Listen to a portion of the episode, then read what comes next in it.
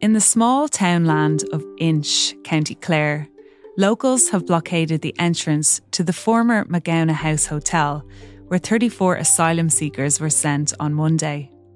Our position as a community is that this location is totally unsuitable for this purpose. We invite Minister O'Gorman to come down in person to view the location and accommodation. The protesters say they weren't consulted and the location just isn't suitable. But their critics say the alternative for the 34 men is homelessness. This is in the news from the Irish Times. I'm Suzanne Brennan. Today, how a small rural community became the latest flashpoint over migrant accommodation. In this episode, I speak to my colleague Rosita Boland, Chief Features Writer for the Irish Times. Rosita, you went to Inch on Tuesday to report on what's been happening there, and you left then on Thursday. At the time we're recording this, it is Friday morning. The blockade, as we know, is still ongoing. But when you got there on Tuesday, the blockade had been in place for nearly 24 hours. Can you just remind us what had been happening up to that point? How did it all start? So, on Monday of this week, a bus arrived at the former Magowna House Hotel in Inch, which is a townland seven kilometres from Ennis. It had 34 people on board, 34 male international protection applicants, and this former hotel, which closed in 2019, and three bungalows are on the site. So it's three bungalows and the hotel. At full capacity, they can accommodate 69 people.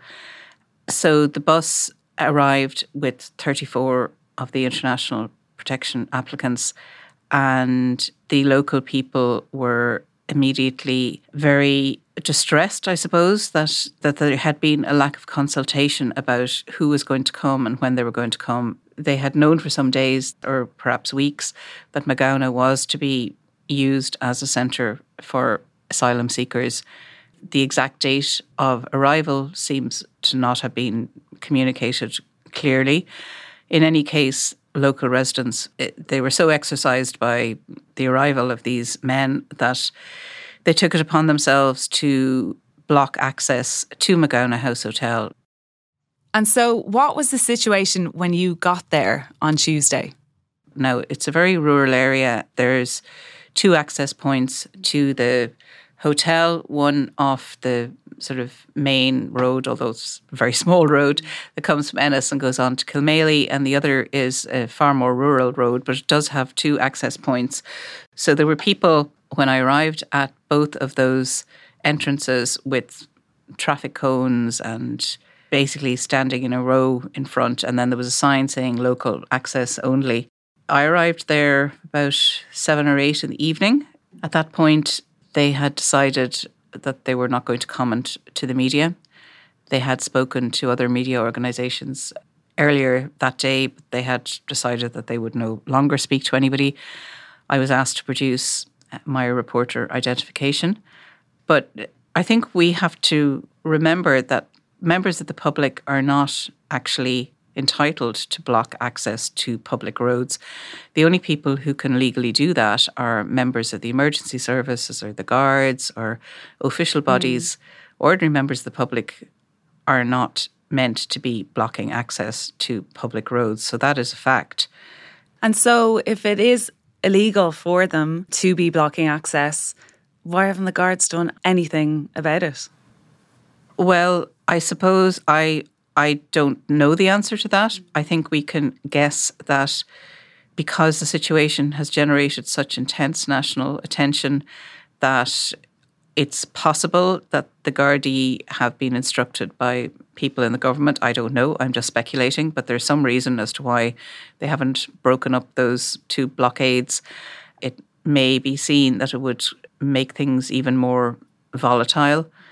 So there's definitely been a decision made somewhere to not test the fact that it is illegal, their presence there.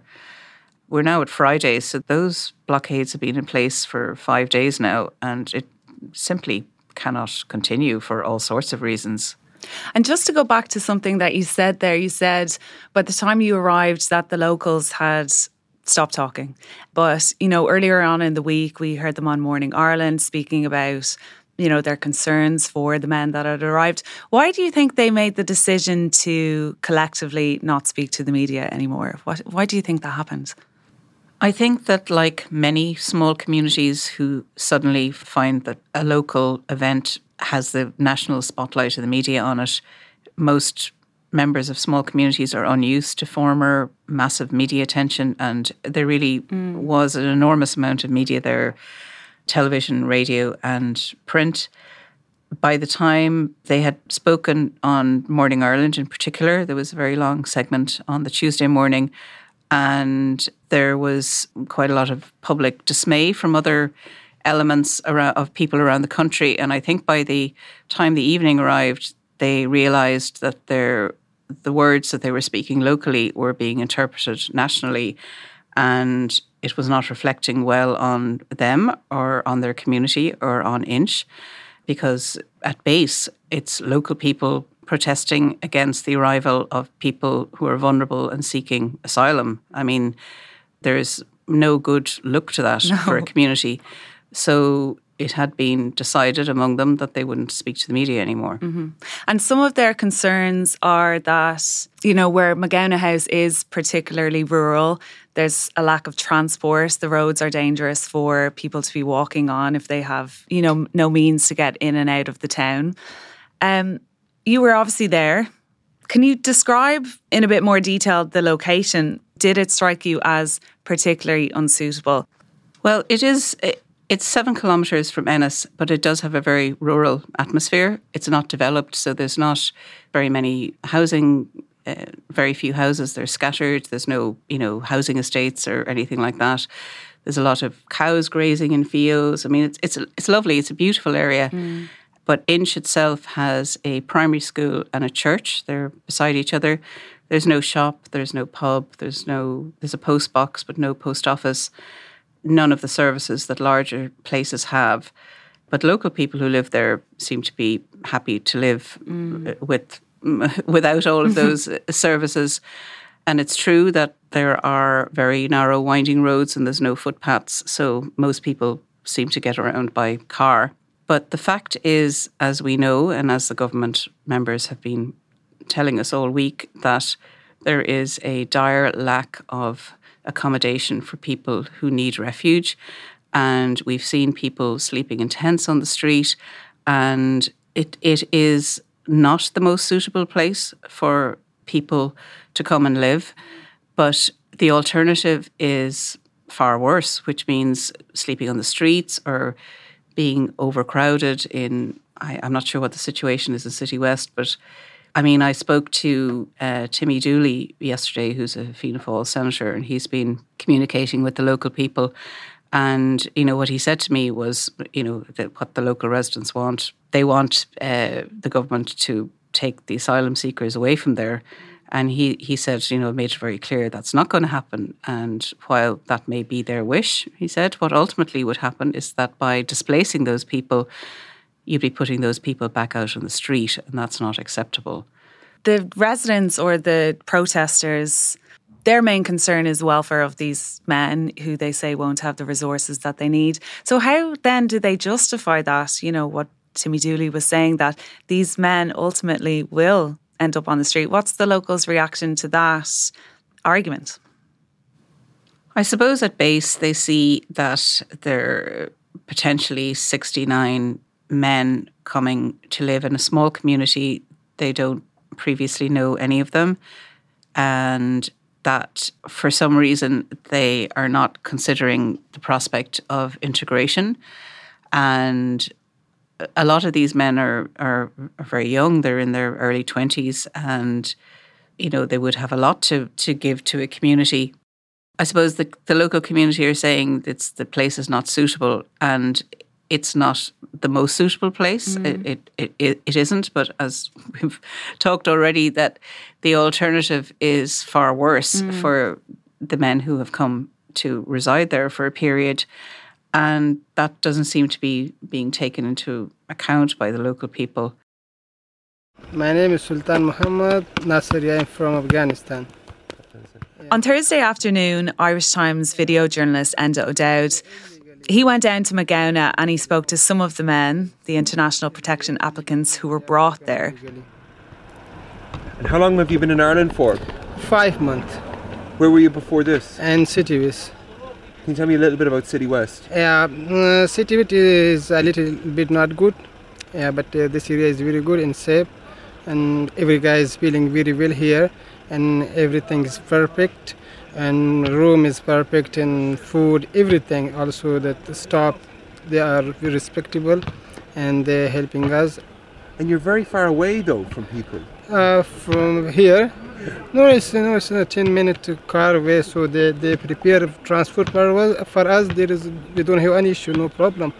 Yeah they, they prepare bus and uh, it's okay. How do you feel about the protests? No I don't feel I feel good. It's, it will be finished after a few days. So. So the protests on the road don't upset you, so? Yeah, we don't have problem with this. Uh, we we friend with, with dear the other peoples. Mm, I think some problems the people, but uh, we have inshallah everything is well. What's interesting there is the two men that Enda spoke to they paint a picture of being quite comfortable in Magowna House. You can see in the footage four men are playing volleyball outside. They seem quite content. They're not really portraying a picture that this is the last place on earth they want to be, which is quite in contrast with what we've heard on Morning Ireland. One woman that spoke to the reporter there, one of the lines she used was The people here are not happy, and that is the bottom line. We do have great empathy for these people, but they are not happy here themselves, and the people who left were not happy either. And that is the truth of it. They are too far from the facilities, the amenities, from roads. That was the justification she used when she was asked, Is the alternative sleeping in tents better than being in Magowna? She said, They're not happy. They don't want to be here. That's not really what we're seeing, though, is it, Rosita? Well, I think that that was a, a, a generalization on her part. I myself did not get to interview any of the residents, so I can't speak for their experience, or I don't know mm. the circumstances of where they were living for the last five months. But we do know that the alternative right now is for a far less suitable accommodation. And I am guessing that those residents are fully aware of other possibilities that might pan out for them if they can't remain at, at Magowna. I'm sure they're as aware of the lack of beds around the country as uh, as we are.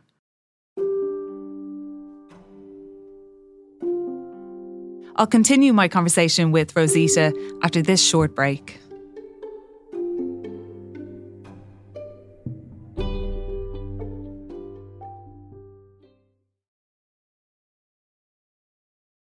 Despite a lot of the protesters deciding they weren't going to speak to the media, you did speak to one man called Martin Vernon. Can you tell me what he told you? So Martin Vernon is uh, he lives in Ennis. I met with him and he told me that on Tuesday, a friend of his called him and who was out cycling, uh, called him, said that he'd passed three very distressed men who'd come from Magowna and they were going on foot to Ennis train station. They wanted to get the train back to Dublin, and Martin got into his car and went out to find them. And two were from Syria, one from Palestine. So he spent some time talking to them and trying to reassure them that despite what they might have experienced, that, you know, they were welcome as far mm-hmm. as he was concerned. So he drove them to get some water and cigarettes.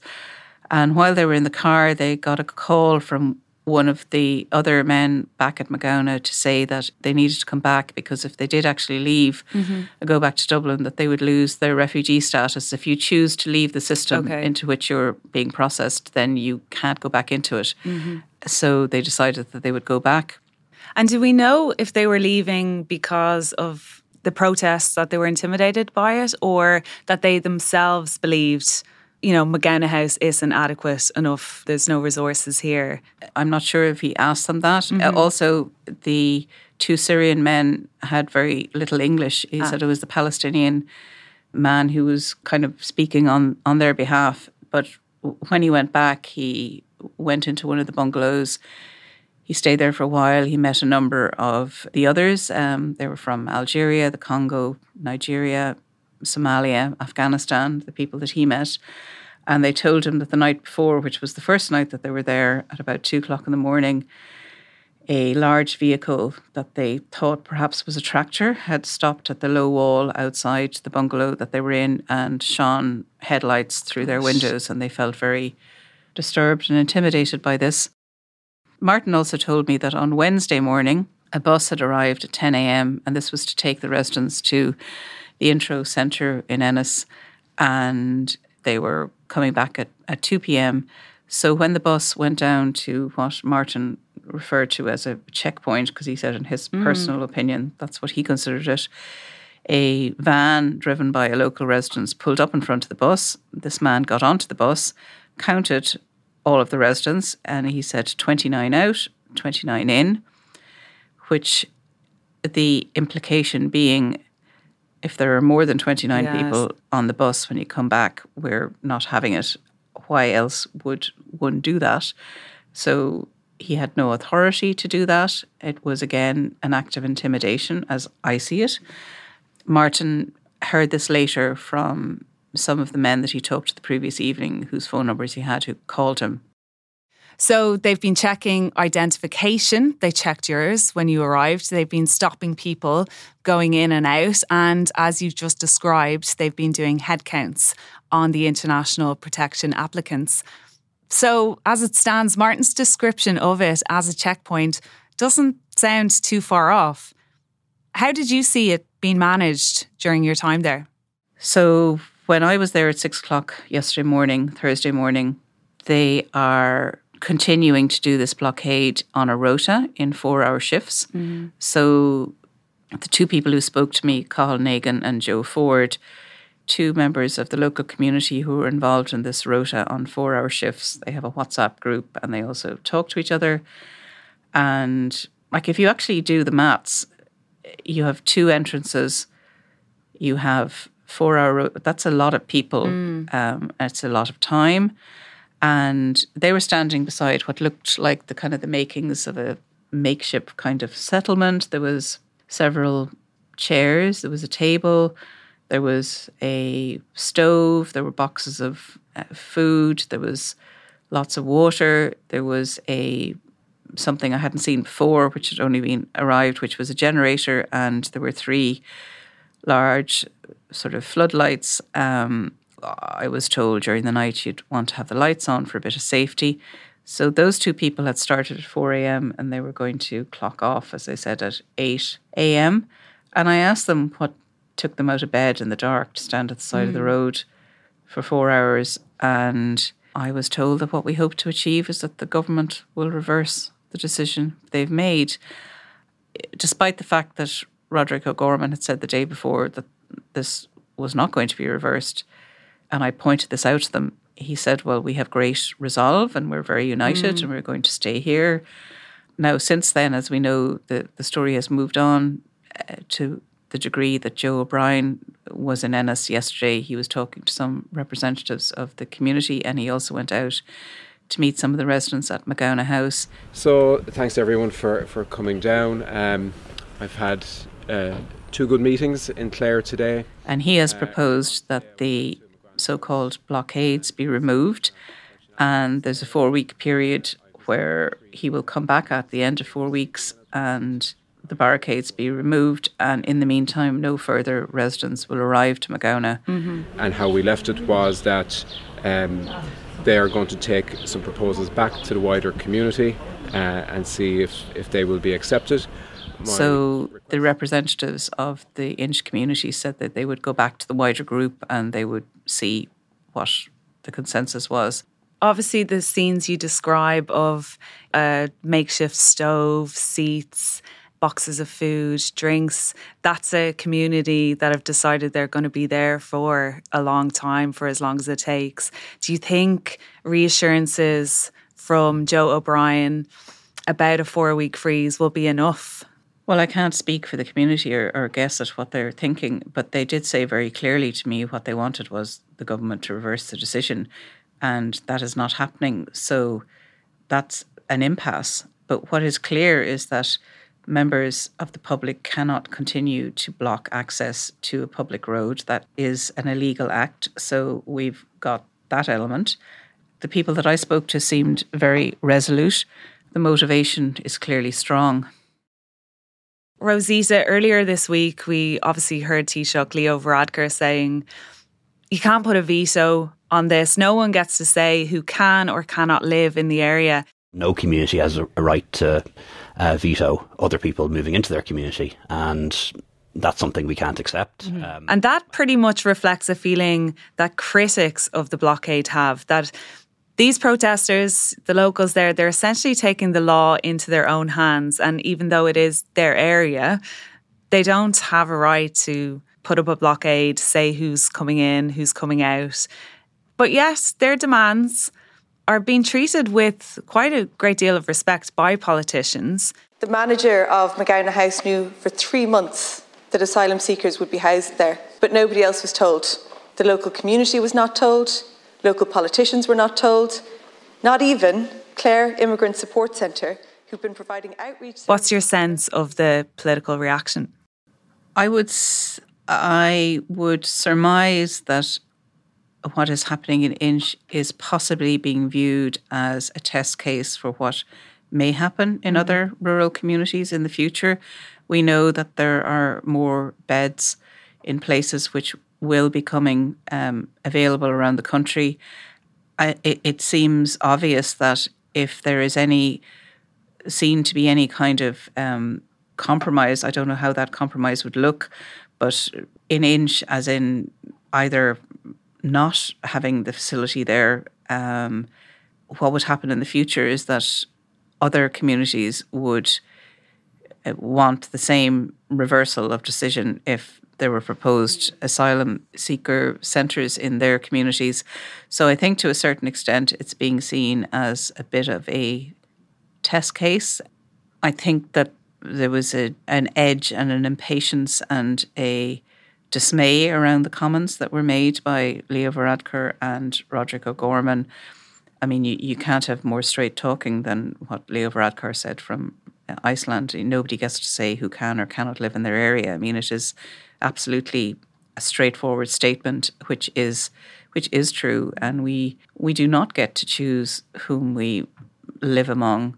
We might choose the houses or the apartments or the walls that we live within, but we can't be dictating who who lives in our area, and that that is that's a fact.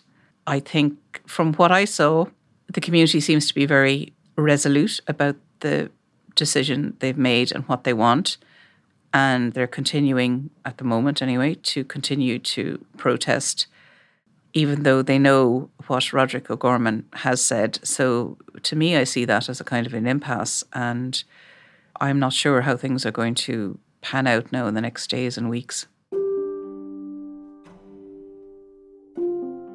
That's it for today. For more Irish Times journalism and coverage of the protests in County Clare, you can subscribe at irishtimes.com forward slash subscribe. In the news, we'll be back on Monday.